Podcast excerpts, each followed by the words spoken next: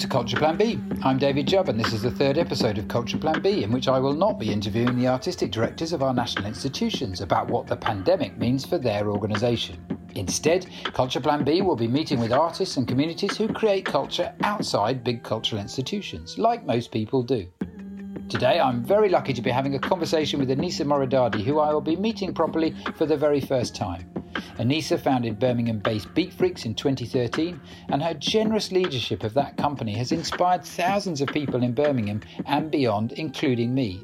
And I want to hear more about her work and what she's thinking about the future of funding and support for arts and creativity. Especially now the government has set out a rescue package which is intended to protect, and I quote the Secretary of State for Culture, the crown jewels of the cultural sector, it feels more important than ever to hear from independent artists and communities about what they think should happen next. And I'm especially excited to be championing the work of independent artists and communities, having recently been attacked in the Daily Telegraph for having, I quote, a dangerous disregard for our national institutions, and of having, again I quote, a nebulous strategy. Apparently, and once more I quote the Daily Telegraph, by focusing on groups whose virtue is deemed to be in their marginality, we are in danger of neglecting the root and branch of our broader common culture. This Telegraph attack is partly in response to my call on Radio 4's front row for a more inclusive future in terms of the way culture is funded. The Telegraph attacked me. I feel like I have truly arrived somewhere in my life to be attacked by the Daily Telegraph. Now I know I'm really on to something, because let's remember that it is independent artists and communities who are responsible for the big leaps forward in contemporary culture. From spoken word to co created performance to grime culture, yes, it's true that new artistic movements of our time have not been cooked up in the strategic planning meetings of the cultural institutions who are supposed to represent our common culture. Our common culture is, in fact, take note, Daily Telegraph, created by and owned by independent artists and communities. It's just that you wouldn't think that if you don't get out much. If you have an idea for someone to feature in one of these podcasts or you want to create your own episode of Culture Plan B, then just get in touch with us at cultureplanb at gmail.com. I hope you enjoy hearing from the amazing Anisa. Don't tell me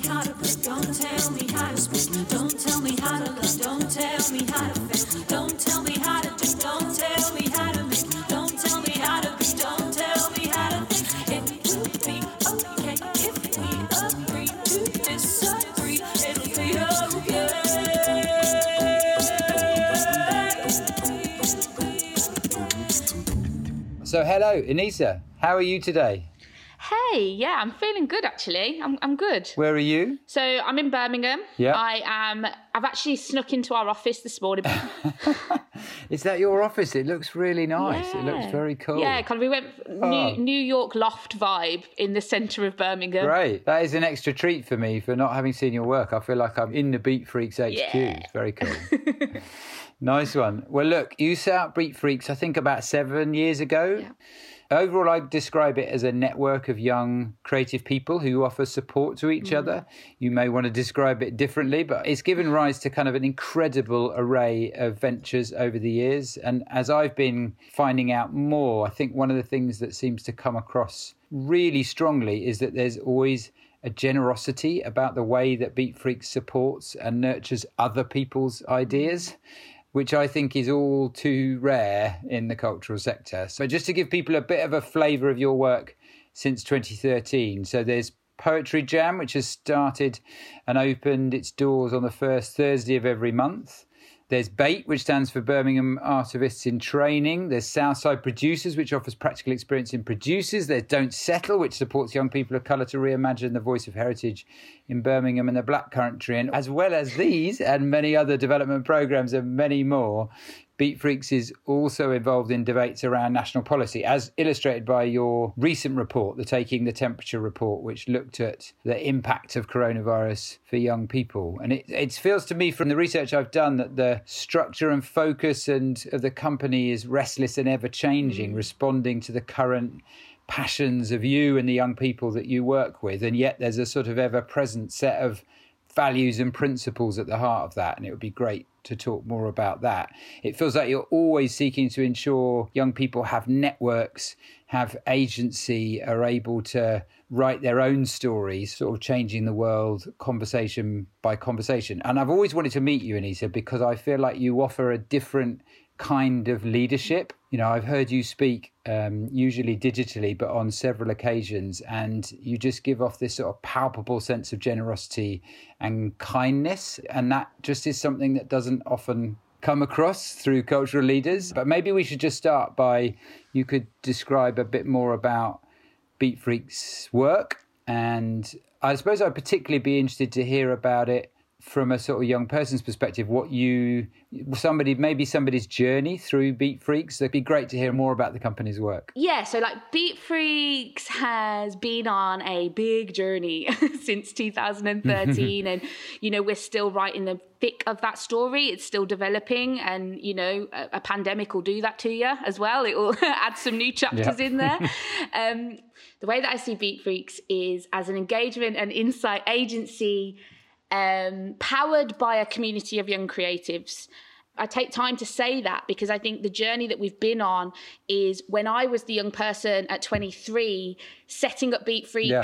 to heal things that I saw in my city and to heal things that I'd experienced in my life and to be a part of bringing together institutions and young people because I could see and feel this divide between them. Like I hung out with kind of, you know, lawyers and accountants through part through parts of my work and they were saying, "Where are young people? We need to speak to these young people because we know that they're really important."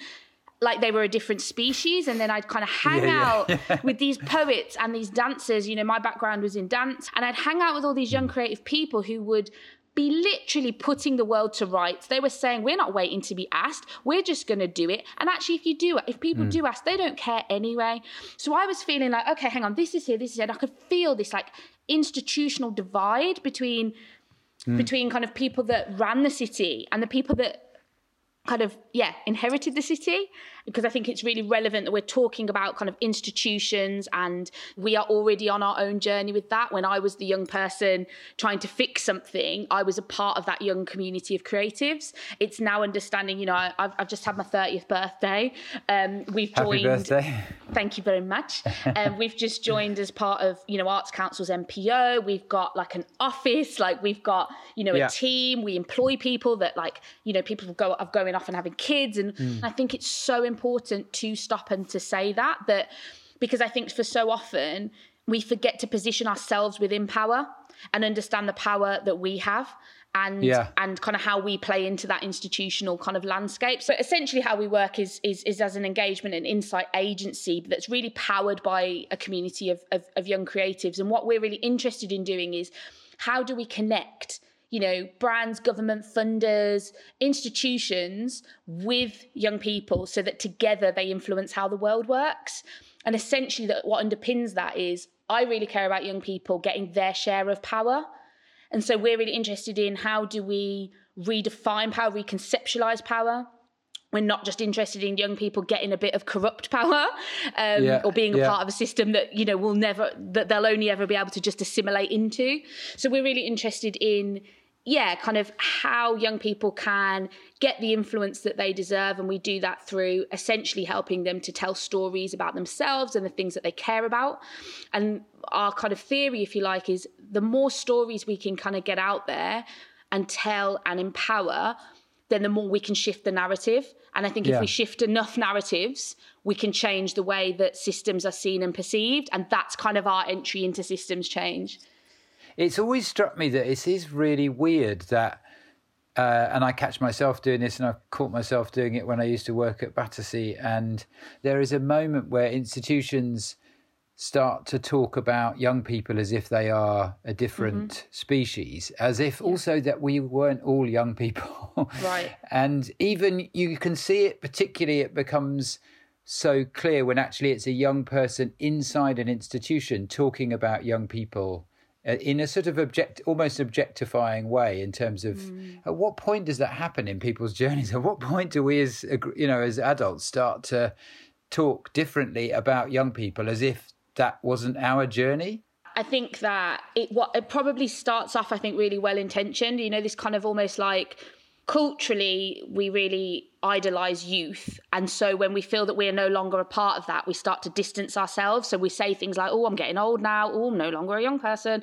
Yeah. but actually by by doing what we think and that's what i think is you know it's the right thing by sort of saying that's not my lived experience anymore. I understand where i sit within that. I understand that my privilege is changing my experience is changing. But what that happens is it continues to put that distance in and just sort of means that there isn't um you know compassion and there isn't an understanding that you can still learn and you can still have proximity to youth and you can still um you know listen Yeah. to what young people have to say and appreciate their experience. It kind of just becomes well i wouldn't know because i'm old. Yeah, so true, so true. yeah there, for me there's two parts of youth that's the thing. I think there's the mind state and that for me is this permanent state of curiosity innovation uh, questioning the norm being part you know refusing the status quo. That for me is an inherent right of youth and it's something that anybody can cultivate at any time and then there's the lived experience of youth and i do see that as part of the protected characteristics i.e young people do not get their fair share of power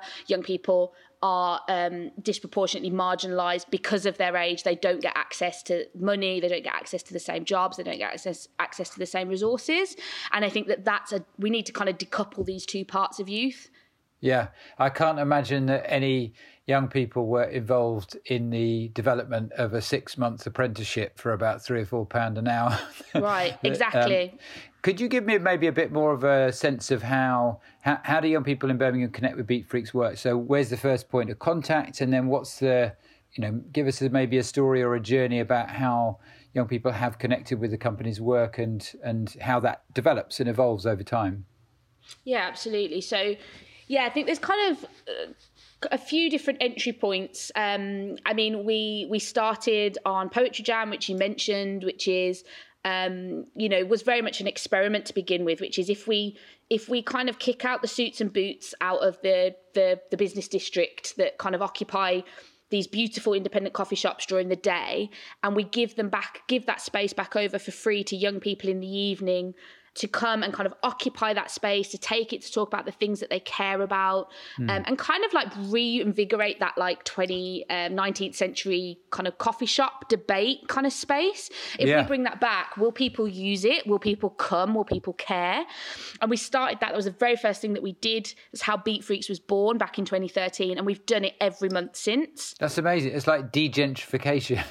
Exactly right. Yeah. That's it. That's it. It's literally saying we're actually going to reclaim this space and we're Yeah. going to do it in our way. And actually, you started to, s- and it was amazing actually because now some of those young people will go back and work in that coffee shop during the day. You know, they're freelancers, they're working on their own businesses, they're hustling, Yeah. and it's just amazing to see how actually you you make that space relevant for them. But that's kind of a whole other podcast, right?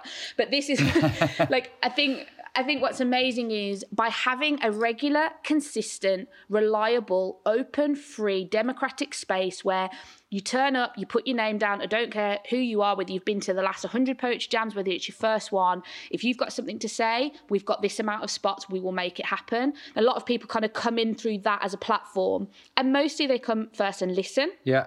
They come and listen to stories and then they might go home that night and write something and then the next time they have a go. And so i find that kind of poetry jam has been like the epicenter of of the movement of beatfreeks which essentially is young people having space to express themselves and be listened to and be heard. And it actually really is that exchange of be of speaking up and being heard that's so important. It need you need both. And uh, you know from there there's a, there's there's so many things that we kind of plug young people into. We run programs that develop them as producers. We run um, programs that develop them as entrepreneurs. We open our office space to give open up our own capital giving people a chance to to work in warm free safe spaces. We work with massive brands like Google, Lush, to run uh, projects and campaigns that get these young people to use their talents in a way that um, helps to create culture and create um, new ideas and new communities, and that also improves that business and changes that business as a result, so that that business sees the power of young people and innovation and starts to think about how they can be future-facing businesses by embracing the talent of young people. A really good example of this is someone who I'll call Z Yeah. Um, and she she this was a couple of years ago now but turned up at a poetry jam was um, didn't really know many people in Birmingham. Had kind of recently moved to the city. Um, she was about nineteen, so it kind of you know in in uni. Yeah. And turned up at Poetry Jam and just I met her actually on the stairs as I was kind of like running somewhere to kind of deal with something. and she was just sort of like, I've got something to say. And I was like, Oh, welcome home. You're in the right place. Yeah, yeah. And this really, really, really simple exchange, you know, led to her. She shared on the mic that night. She met some people. Turns out that Z's a musician. She met some people. She started jamming with them. Yeah. Um, she started to get involved in projects. She became a producer with us. She then worked with a group of people and they put on a festival. Through that festival, she met like some of her like now best friends. Um, throughout all of this, she kind of said, "Look, actually, I'm I'm I really want to kind of work with you guys," and and so she came and did some work experience with us. Turns out she's got these massive opinions for kind of, you know, how to change the world and how to change the system. Yeah. And so we kind of just started to give her more and more agency, more and more support, kind of un- underwriting her. And um, she came up with um, a bit of a research project um, to kind of ask our community kind of what they think about the city. That research project turned into Brum Youth Trends, which has turned into National Youth Trends. And so now, Wow. you know, our last piece of research, we asked 2,000 people across the UK, you know, what do you think about how it is to live and work as a young person? And we've got that out to politicians, to major brands, to institutions, you know. And that really came from and this is where I say it's important to acknowledge you and your power. You know, we have built together. Z has built up her agency, her voice, her confidence, her networks, and has now and she's she, you know she's um, worked with us for a few years and has just moved into a big job and is on boards and is just doing incredible work. So she's built up her capital hmm. and her agency, hmm. and we have done the same. And the point is that not enough institutions acknowledge that. They talk about helping young people as just hmm. this purely altruistic thing, and it's not. You gain from that experience, and I think what's really important is that you talk about how those things interweave. It's a really great example, and I it might be interesting if you could talk a bit more about some of the kind of values that, from your perspective, sit at the heart of that, because I think they are, as you're saying, I think they are very different to organisational values, which I think mm. can tend to be. Again, I always find it very interesting talking about the kind of personal and the organizational and that transition that people go through when they, you know, you go as an individual with your own set of values, your own set of ideas, your own set of how the world works, and then you go and sort of work inside an organization. It doesn't matter what age you are, whenever you do that, you sort of start to kind of recognize that there are there are organizational codes of behavior and then people start Yeah. to behave in quite different ways. And it seems to me that one of the things that you do within your work is actually aug- augment the individual and, and actually encourage people to, as you did with Z, explain and explore themselves and what they think and grow their ideas rather than what organizations tend to do is to have this sort of um, more corporate sense of what you know what it, what does the organization think Yeah. but i would love to hear more about yeah what some of the kind of i guess values and uh, and principles that you feel infuse beatfreeks work that enables that kind of generosity to come out? So we we talk a lot in Beatfreeks about uh, build the thing that builds more things. yeah.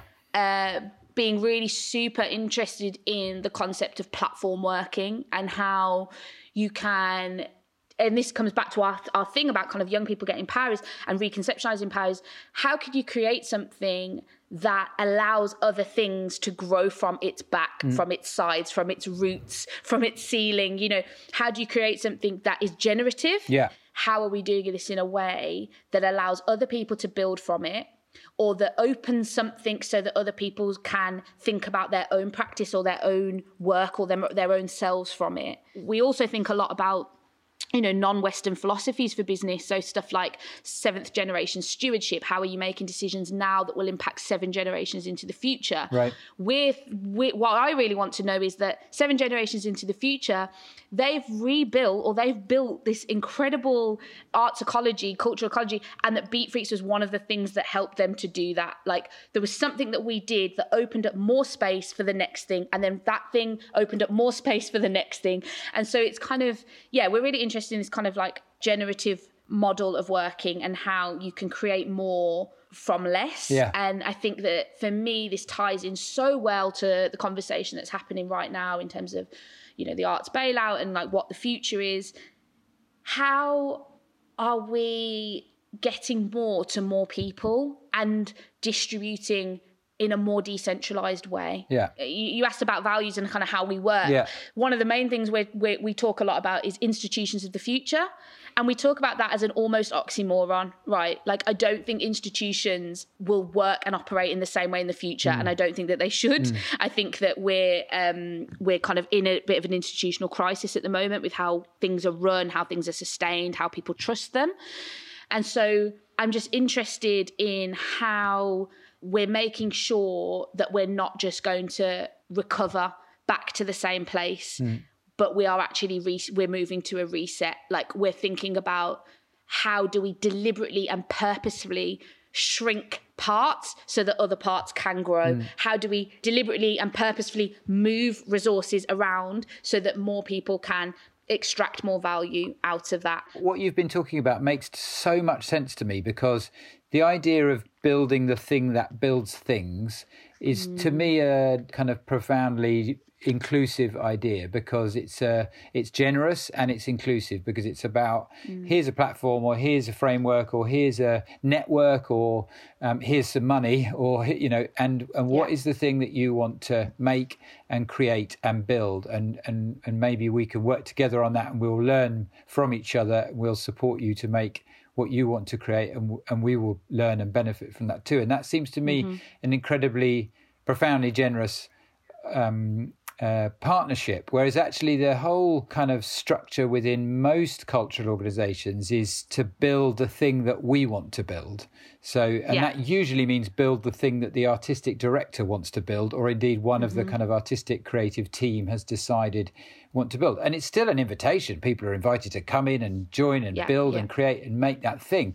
But ultimately, for me, that's one of the things that makes the sector so um, its track record on inclusion so piss poor because actually inevitably if you've got a group of artistic directors and cultural leaders that are you know come from a pretty narrow demographic and the, and the structure of the invitation is to build what we are building then mm-hmm. inevitably what comes with that is a whole set of codes and languages and ways of behavior in building that Yeah. thing which are exclusive which you know which will which Yeah. will favor people who are more like that individual who's made that invitation but i suppose i'm also asking do you feel like as well as institutional change, which I feel Beat- is a brilliant example of, do you think there will also be change coming from individuals and from young people themselves who will just start to ignore those invitations from bigger institutions? A hundred percent. I, I I really feel strongly that the power balance is shifting. I think that where and actually what you just said is is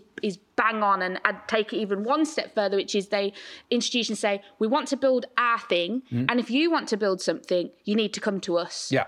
Because it's enshrined in the business model that then that company, that institution is needed and is relevant and will get more money and more support because then they're the gatekeeper. They're the ones that are going to keep going out and reaching and placating all of these people that want to build these other little things. Yeah. And so it kind of just keeps cycling back and strengthening the institution's Yeah. position and keeping the smaller organization or the individual in this kind of hands out, please, could you give me something? Um, Yeah. You know, I've got this thing. And I think what, what is changing is, you know, this almost arrogance of institutions that you will want to work with us. I think that that's changing now and young people are asking you see it you see it you know twitter's a perfect melting pot for this you know people being called out all the time Yeah. but it's almost like you tell me why i should work with you people are going to say how did you how, how did you treat your artists and staff during the pandemic what did you do for black lives matter after the murder of George Floyd, people are going to ask these questions mm. and want institutions to pitch to them why they should work with them, not the other way around. Mm. And I know that sounds, it maybe feels nuanced, like it feels like a small shift, but I think it's a mighty one because I think when the desire and the need changes and that power dynamic changes, I think that's where we just need to make sure that resources and decisions kind of flow behind that. But I think it's a it's it's a big shift. I think that the desire and the almost like yeah, the fetishization of these big names, these big institutions, it's it's no longer there, or at least I think it's Yeah. it's dissolving Yeah. within some groups of young people. And I, I, I, I'm so excited to hear that, and I've heard that from other people, and I'm, I just, uh, it makes me really optimistic because I don't see the structural shift happening. But if we flip it and talk about the structural shift, and uh, you know, maybe it's a, you know, we talk about this 1.57 billion that Oliver Dowden has said is for preserving cultural institutions. If we, uh, or indeed, we just look at kind of Arts Council funding, or indeed other sort of um, sort of structural uh, issues which sort of set the tone, frame, and power dynamics of the sector.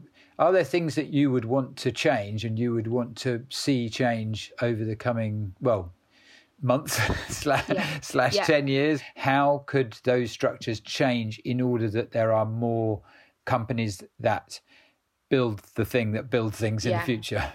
Absolutely. I, I really want to see 30 year plans of decentralization from these institutions. I think, you know, the more radical end of me is like, hmm. let's just like completely restart. Yeah. let's just, Yeah. you know, get new people in and let's just, but also, you know, the pragmatic side of me says, and this is the thing, I think our politics and our our systems are so set up to be so short termist that we're constantly just thinking in this like three to four year run. Our business plans run in that way. Our um, you know political system runs in that way. I want to see a longer term decentralization. Um, you know distribution plan from these organizations that shows how they will reduce their assets they will share their capital they will um, distribute their knowledge and their intelligence and they will actually make sure that the the stuff that they hoard and whether that's knowledge and information whether that's big buildings in prime prime spots i would want to see how this is going to be distributed back into the hands of people. And and this is the thing like we you know as much as we were just saying there and getting really excited about you know the, the breakdown in trust with institutions i also as i say it i feel the leaders dig their feet in mm. dig their claws in mm. and feel afraid of what we're talking about and that change that's coming. And i think you know these leaders, these organizations, knowing that they can bring this roadmap, put this roadmap into place that does that in a way that holds space for everything and everyone. Hmm. I think that that is such, a, it's a radical model, but that is also practical and pragmatic, right? Like it gives people time and space to think about how this stuff happens and how this, how we get there sort of longer term. So I think I would want to see that. I would want to see policy kind of, yeah, enshrining within this money that if, if X percentage goes to a big organization, what percentage of that needs to be distributed in funds directly to smaller organizations or, um, Yeah. or individuals. I think that's a really simple thing Yeah. that we can do. Yeah. I feel that there's a divorce between all the conversations we're having around equity, diversity, inclusion, all the things that the pandemic's brought up, all the things that Black Lives Matter are pushing forward. There's a divorce from that, and then how we're going to recover and reset Mm, the arts. They are not weaved and knitted together, and they're part of the same problem. Yeah.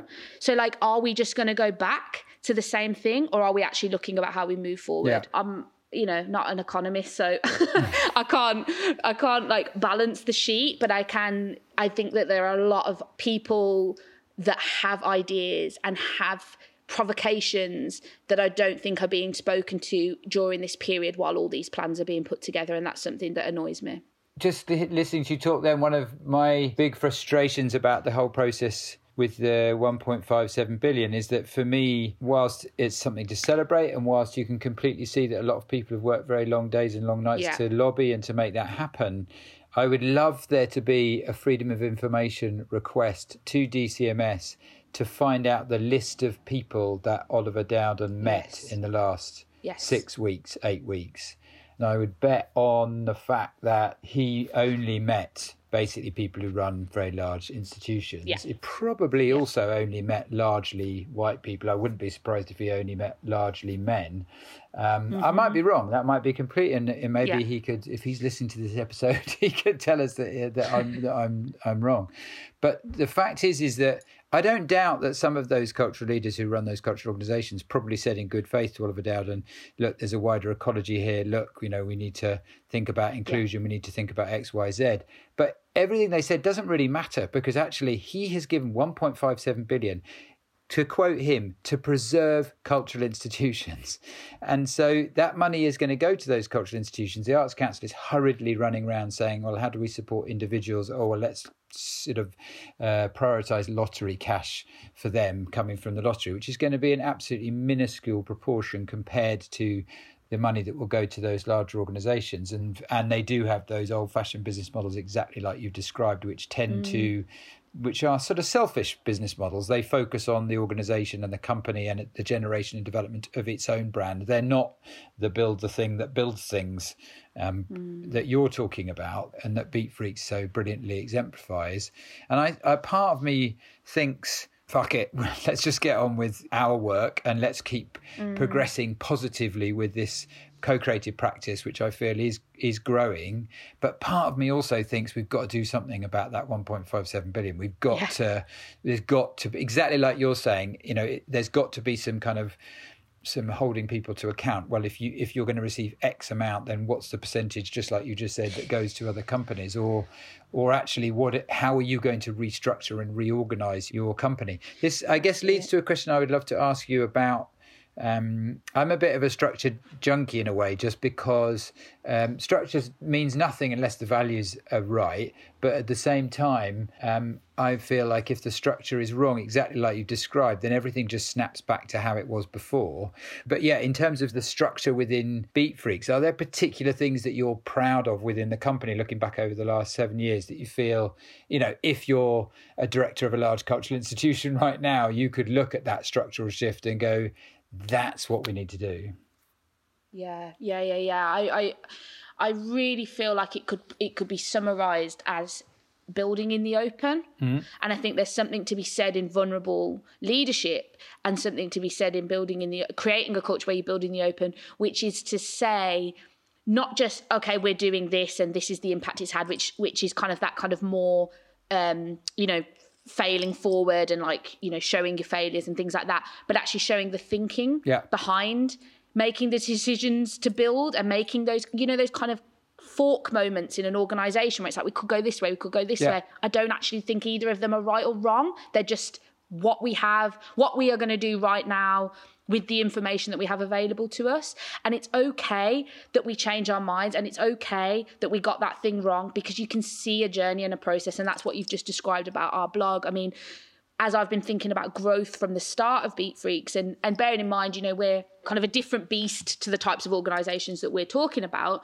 But as Beatfreeks has grown and as, as I've grown as an entrepreneur and social entrepreneur and thinking about what I want to do, you know, we've thought, tried to conceptualize growth in different ways. So at, at one point, we split out into a collective because we wanted different companies that could grow at their own rates and sizes and not feel like they had to kind of be taken in the direction of the other part. And then actually, we realized there was an overarching mission to all of that. And so it just became very heavy administratively. People didn't really understand what we were doing. And actually, we built out in the open a bit too much. Yeah. And some people just didn't really care yeah. about whether that thing was called that thing. They just cared about that they turned up to Poetry Jam and it felt good. So we've kind of also had to go, okay, we can put that in the open for the people that want to find it, but actually we don't always have to be driving a comms and a narrative on the on the decision that we're making. So I know that sounds almost counter to what I'm saying, but I think putting stuff out there, sharing it in a way that's vulnerable that says actually if we want honest conversations they won't always be neat conversations yeah. they won't all be polished you know so the, this is kind of how we're doing things and that we open constant invites back into that conversation as opposed to here's one closed part of our strategy yeah. that we're having consultation yeah. on yeah. like as much as Beatfreeks is a is a company that I run, I own, it's open always for it to be morphed and shaped by the people it's trying to serve, right? And doesn't building in the open as well, even if you go this way, ah, we, ah you're, you're saying that, okay, let's go this way. Oh, you're saying that, let's, and you know, even if it leads to constant change, because one of the criticisms yeah. of Batsy was always that you know everything's changing all the time, everything's changing too much, and it was right, it was, it was over, mm. it was overcomplicated, it was always changing.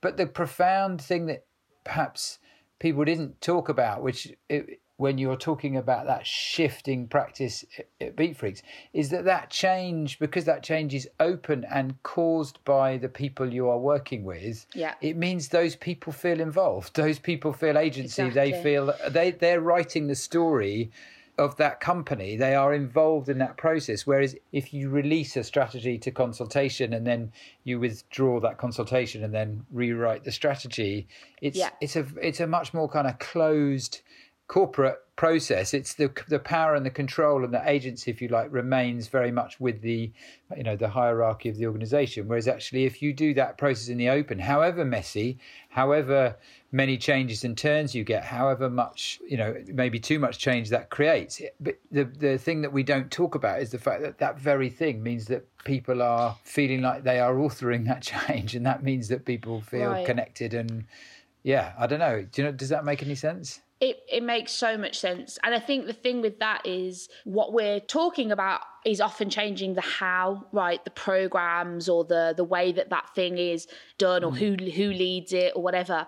But what it's strengthening consistently is the why. Yeah. And and actually you need to shift and play with the how to get a re- really clear on the why. I feel like 7 years in we're clearer on what we were trying to do in the first place. Mm. Obviously, we've changed, times have changed, you know, people have changed, markets changed, blah, blah, blah. But actually, it's constantly almost going back to as well what are the founding principles? What's the new information that we have now? What have we learned along the way? And all the way through, what is the why? What is the why? What is the why? And so, yeah, I think it's, I think, I think change is, um, the, the problem that we have in our, in, in the arts and culture sector is that it's where that comes from. It's where, where where you're changing that to jump through the hoop for funders, or you're changing that because you feel that you need to perform. Then that's then that's a different story, right? But where it comes from people and from learning, it can only ever be a good thing. Mm, mm. You recently hit the headlines when you handed back your British Empire Medal, which you'd received for work. You, I read that you said that if this is power, if this is validation, then I don't want it.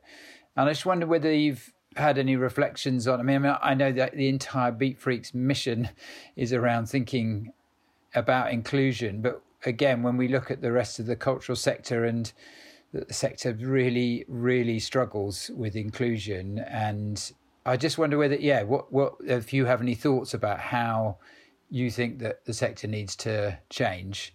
Yeah, I think that I think that I want to look back on this time without feeling that it was wasted. And I don't say that flippantly because it's been an awful time for a mm. lot of people. Mm. What I mean is this thing around new normal, this thing around the great reset, this thing around, you know, actually having the time and space to um to do things differently. I don't want to feel that we just and you used the the words that earlier around kind of just that we preserved that we enshrined that actually we dug deeper in mm. to where we are. I don't want to feel that we've moved backwards in the work around inclusion and so i think that it also means that we need to have much more explicit and bold conversations about what that means about our makeup of our boards and and, and exec positions and it is going to need some courageous leadership from people. And this is why I was saying earlier about having that kind of longer plan, that kind of taking a bit more of a wider view on these things. Essentially, if we want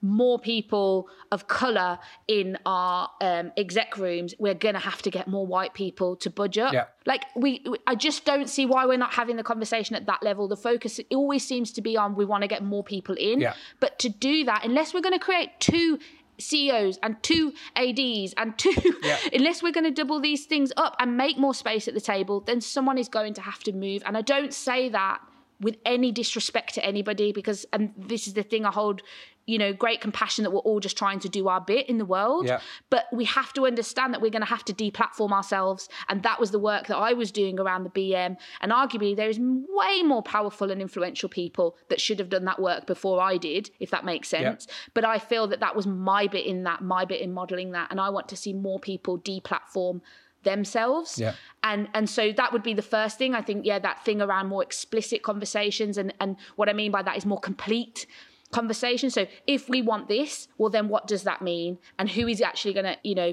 volunteer to have those kinds of conversations? You know things around with the creative case, you know, I want to see there being repercussions then if people aren't achieving the goals that they've laid out.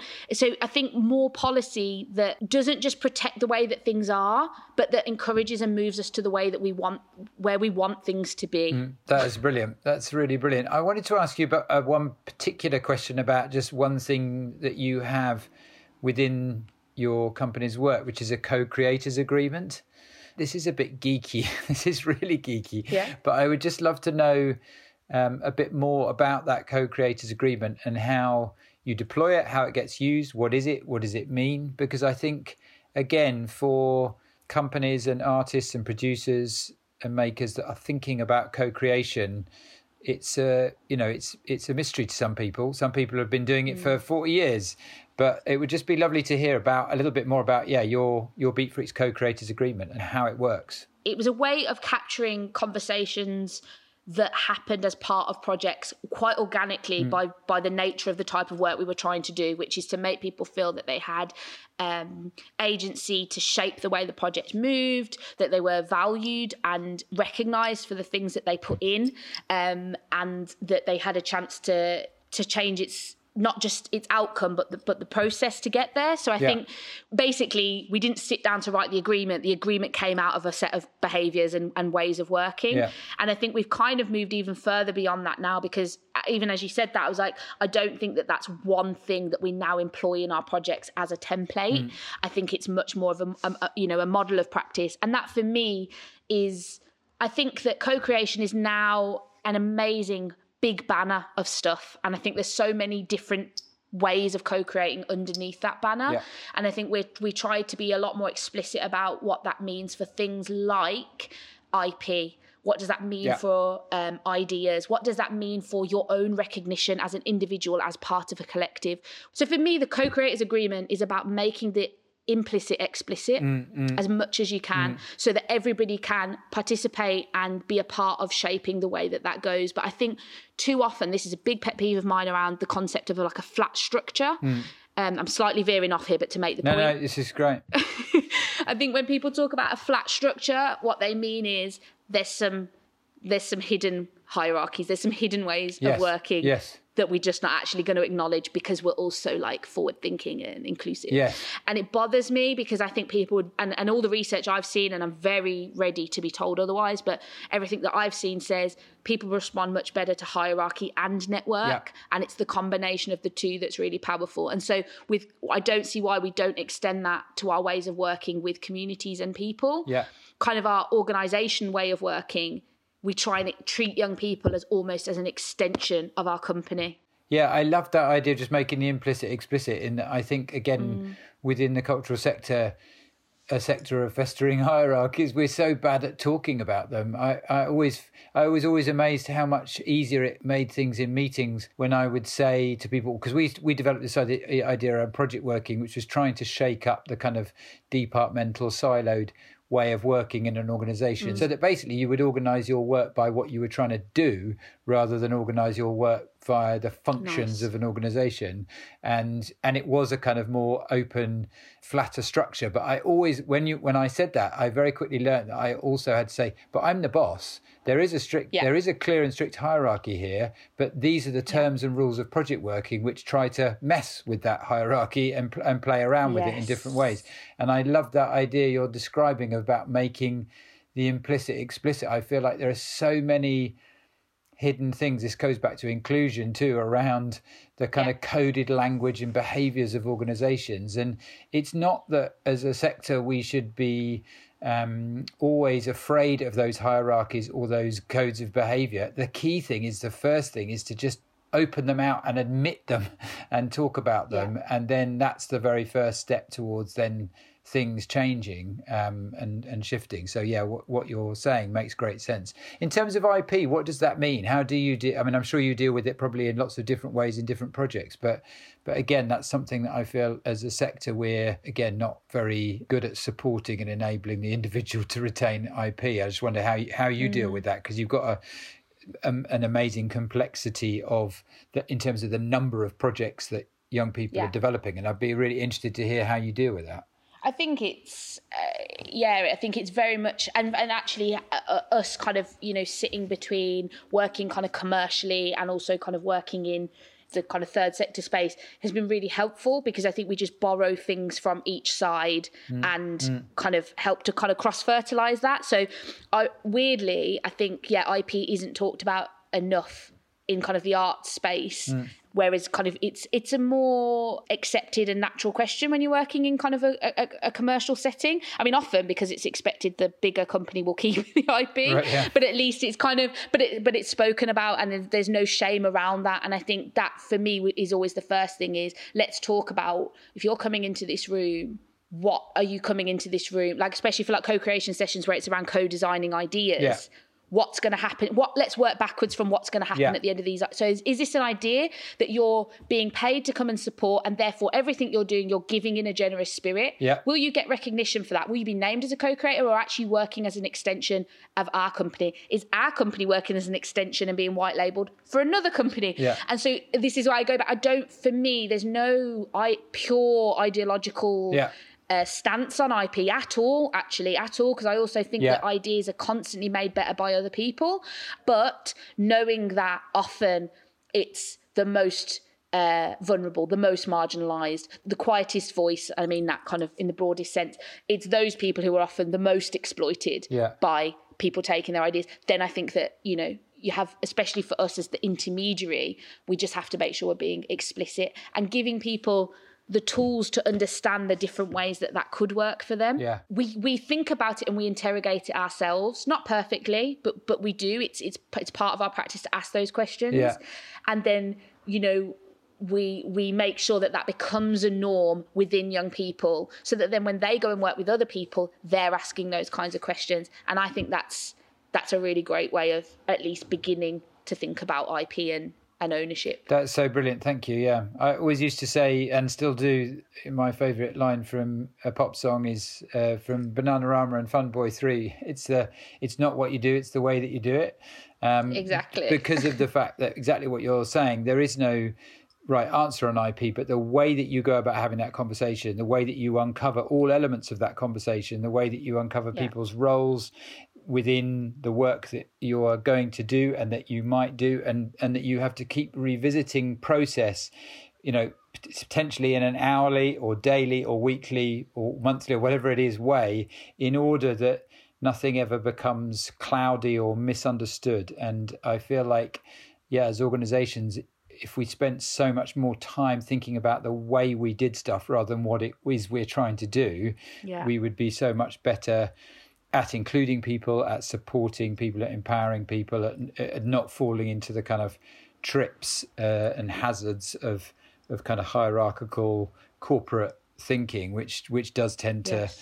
Kind of cover those things up often. When you talked about Z earlier, and you said there was that moment on the stairs, I've got to say something. The fact that people Mm. can feel in any moment that they have something to say and that they can say it, and that actually it is a kind of moral imperative, and for the health of the Yeah, company and yeah. for the health of their collaborators, that they do say it. That that feels like an incredibly important thing within cultural organizations going forward, rather than I'm feeling like I I've got something to say, but I'm not going to say it because I understand that within this meeting, within this context, it's better not to say it because of X, Y, X, Y, and Z. Yeah. And these, I could, they, I could just go on asking you questions for about three days. It's so great to hear from you. It's so great to hear more about, yeah, the kind of thinking behind the work that you're doing with Beatfreeks. And I, you know, I'm a passionate supporter and advocate, having found out particularly more about the way that you work now, how every village, town, and city needs a you know a cultural organisation that is is building the thing that builds things. Um, yes. you know, Yes. I, I, I think that's a great note for the Arts Council, for the Cultural Renewal Task Force, and indeed for as a criteria for the 1.57 billion quid that the, uh, that is mm-hmm. going to be distributed. That that should be a criteria. Is such a powerful thought. So thank you for that. Thank you. No, thank you so much. It's been it's been amazing to just have a platform. It's been very cathartic, I'd say, actually, to just get to kind of process all of this and um yeah, just I can't wait to kind of listen to to what everyone else has got to say on on these Culture Plan B podcasts as well. So thank you so much. We hope you enjoyed this third episode of Culture Plan B. My thanks to Anisa Morridadi. If you want to find out more about the work of Beatfreeks, then visit www.beatfreeks.com. That's B E A T F R E E K S. I highly recommend the blog pages of their website, including the excellent blogs by Anisa, which give a snapshot of her brilliant thinking over the past seven years. You can contact us at Culture Plan B with ideas for the podcast by emailing us at cultureplanb at gmail.com and do follow us on Instagram or Twitter for information on future episodes. This episode was researched and presented by David Jubb. The editors and sound mixers are Ian Dickinson and George Dennis. The music is from Don't Tell Me by Conrad Murray with Kate and Nate from BAC's Beatbox Academy. Communications support from Antonio Goddard with thanks to David for helping us to make the series more inclusive and accessible. Original artwork by John Borsa, and the producer and creator is Matthew Dunster. Don't tell me how to don't tell me how to speak, don't tell me how to love, don't tell me how to don't tell me how to don't tell me how to